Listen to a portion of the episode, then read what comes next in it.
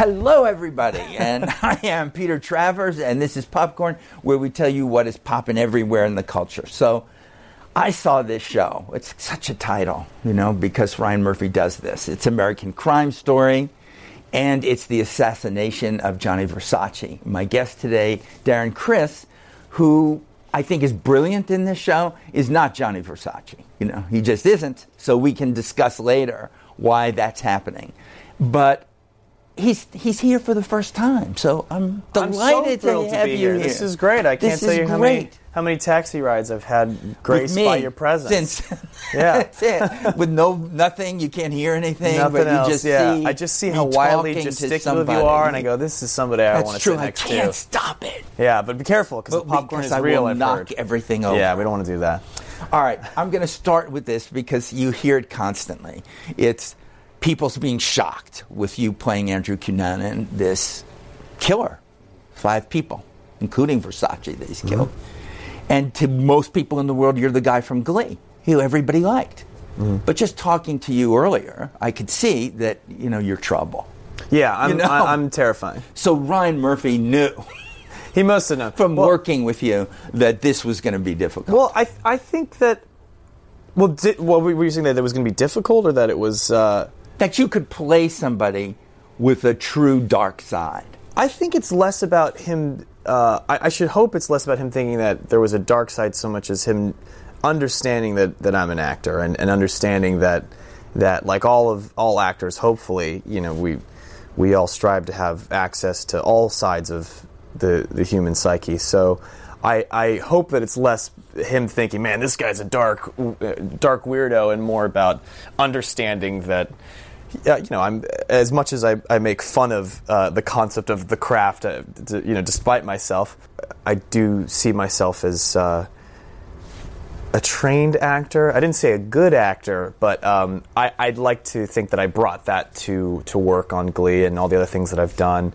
So um, yeah, it, it, I've I've been kind of waiting and working my whole life for an opportunity like this, mm-hmm. and uh, the fact that it came up, I was sort of on the sidelines being like, all right, put me in, coach. So uh, the fact that Ryan believed in that, uh, I'm, I'm very much indebted to. When people are say- seeing you and they're saying, Blaine was a guy everybody loved.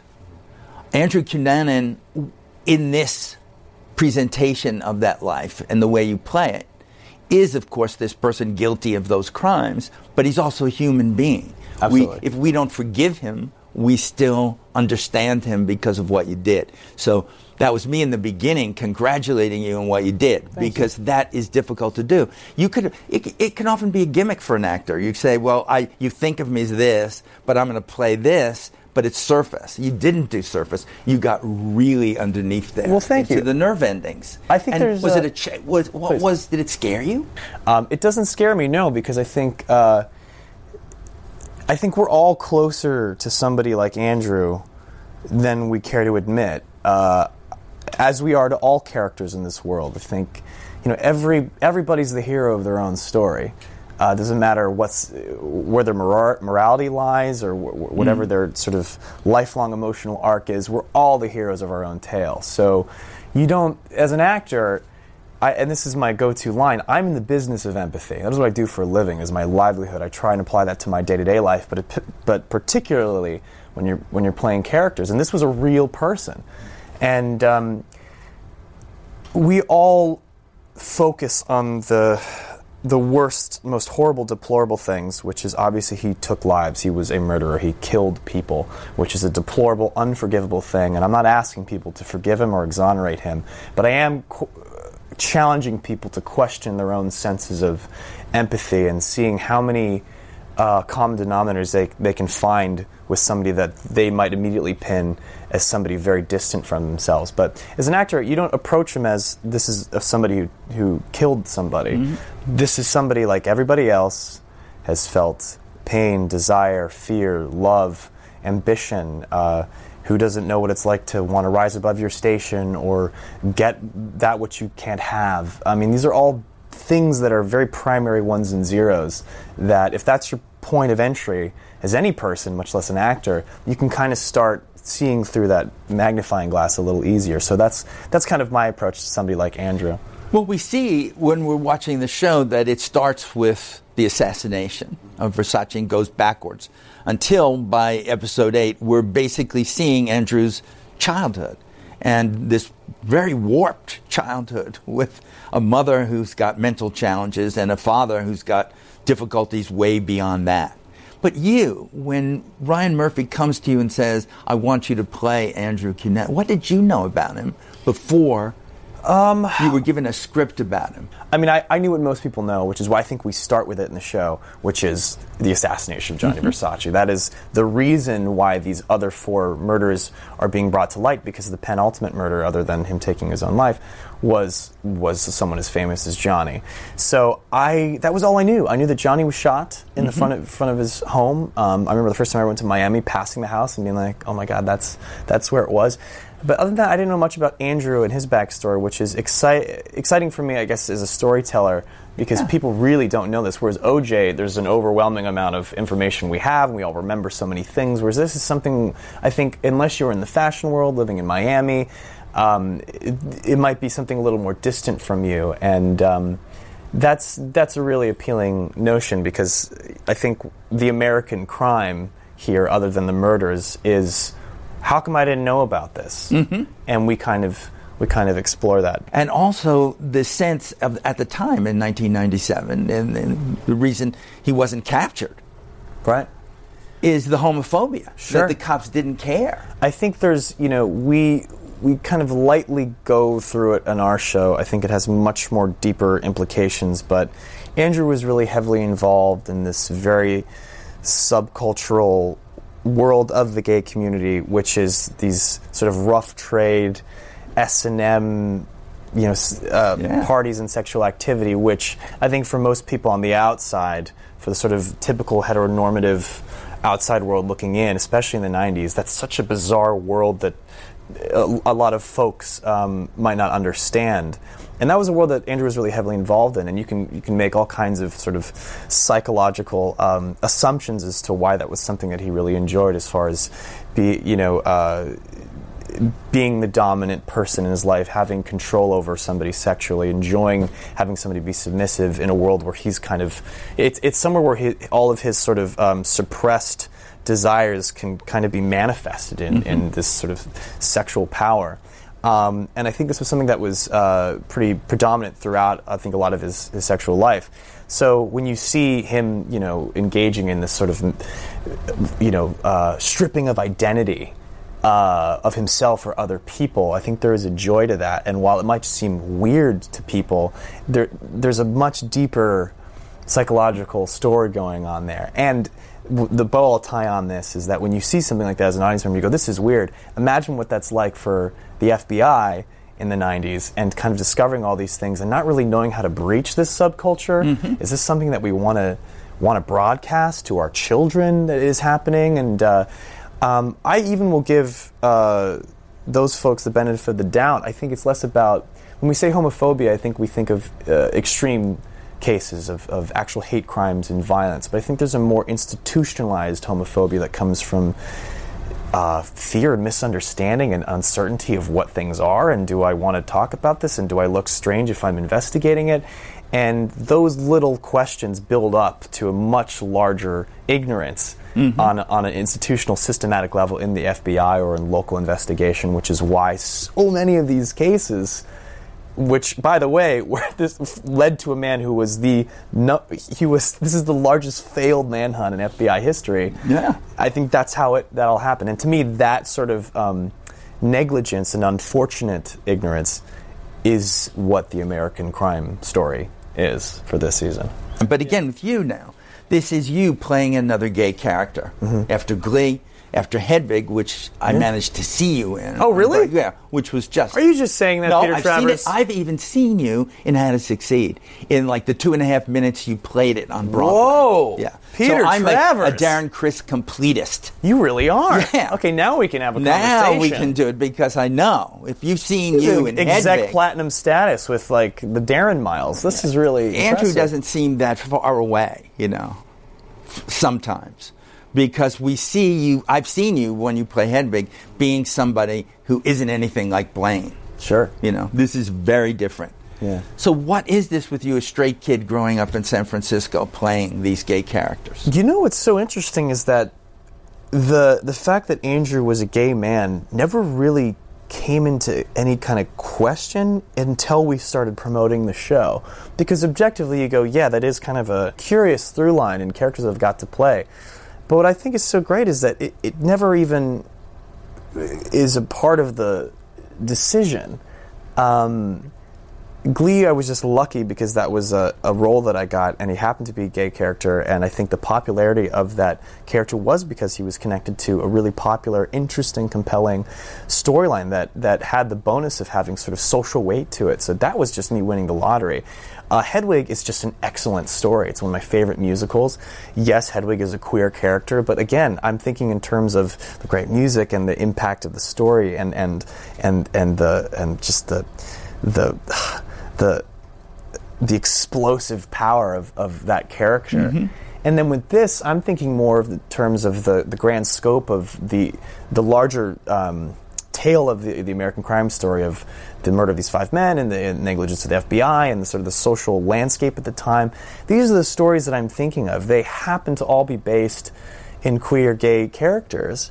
Uh, so lucky me, you know? Um, well, it is lucky because in Glee, your character, unlike Kurt, unlike Chris Colfert's character, is got it together.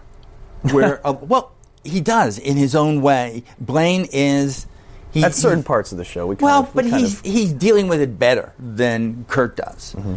and there are a lot of people that watched that show that took great comfort in the fact of this yeah. relationship that that hadn't happened in this context. On I guess so. I mean, before. yeah, it, it's it becomes more and more clear to me. Uh, The show was uh, we ended about two years ago, so it started almost eight years ago, I think. Eight years, I think, for, for folks of a certain age isn't that long, but when you're a teenager, fifteen, so, mm-hmm. you know, fifteen to twenty-three is a big effing difference mm-hmm. uh, on, on all fronts. Mm-hmm.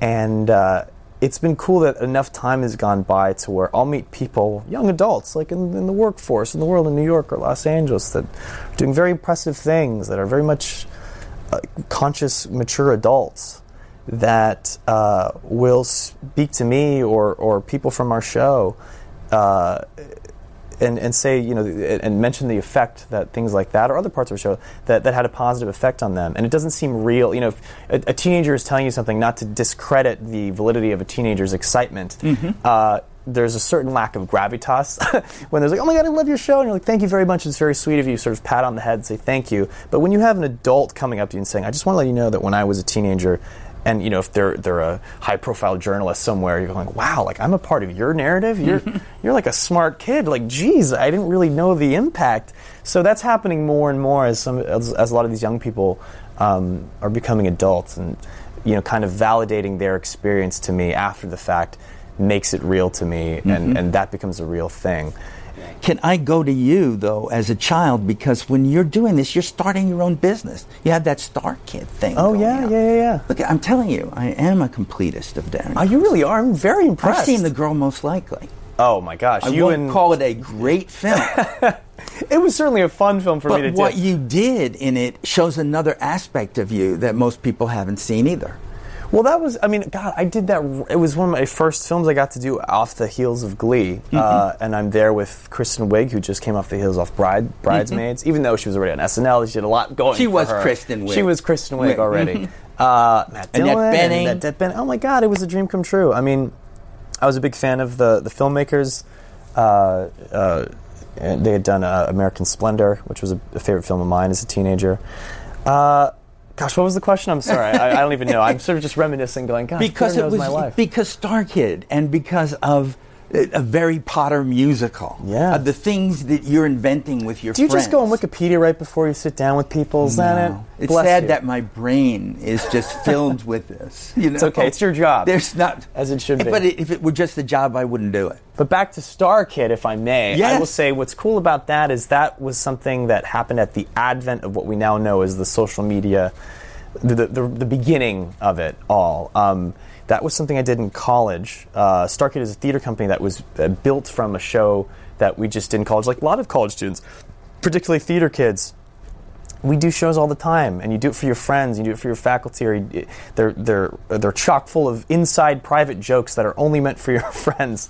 And uh, for decades, at, at, at institutions all over the country, people did this stuff, and they lived and died right in college, and then they, they were never seen again. But because... But now wh- there's YouTube! There's YouTube, which was a brand new, infantile thing right when I was getting out of college. So we happened to have filmed one of these shows, which was one of many shows we had done, and we put it on the internet not because it was a platform, because it wasn't at the time, but because that was easier than printing D V Ds, going to Walgreens, getting the D V D, uh, sending it to each person wherever they were living around the country or the world even. So we put on YouTube and sent our link out to our friends to be like, hey, remember the show we did? Forgetting that the internet is one hundred percent public, mm-hmm. and that that other people could watch it. And that became our, my sort of first like hit. And that, I think it wasn't for the success of that show, Um, I don't think I would have had the longevity that I got to have on something like Glee. So that, to me, was kind of my first big brush with, oh, my God, I guess I'm, I'm doing something here. With the whole um, Harry Potter thing? With yeah. The, you know, with doing that. Because, yeah. you know, man, to just hear, you know, I got to get back to Hogwarts is a, a tremendous song. Hogwarts. Hogwarts. Nice. Yes. Hogwarts. Yes. Um, thanks, man. Well, that's my. That's probably my... I, I, What's fun for me is that I, I get to live this dichotomy between uh, being a musician and a songwriter and being an actor. One is a very proactive livelihood. The other one is a very passive livelihood. Um, I'm careful with that because obviously once you get a job as an actor, you make proactive choices. But, mm-hmm. you know, I have to wait around for, for things like Versace to happen. I mean, that was an incredible role that came to me, whereas with music, I can create it and just make it on my own terms and do things. So I'm lucky to have that outlet. But we... We, Darren Criss, who has never been on this show yet, yet, end in song. We end in song. We Shall always we? end in song. Okay, well, it's I don't know got. what it'll be, but I What's know that there's something in your head. You know what? You saw you saw How to Succeed, right? I did. How to do do do do. do. How to? Well, tell no. you what. There is a brotherhood of man, a benevolent brotherhood. Of man, take it away, Nick. Oh, aren't you proud to be in that fraternity, the great big brotherhood of man? Yes. And then we'll have to do a dance break. We'll I sang with Darren Criss. That was a real that pleasure, Peter Travers. Wow, Thank that you was so incredible. Much. Thanks, man. See, I did see How to Succeed. You did.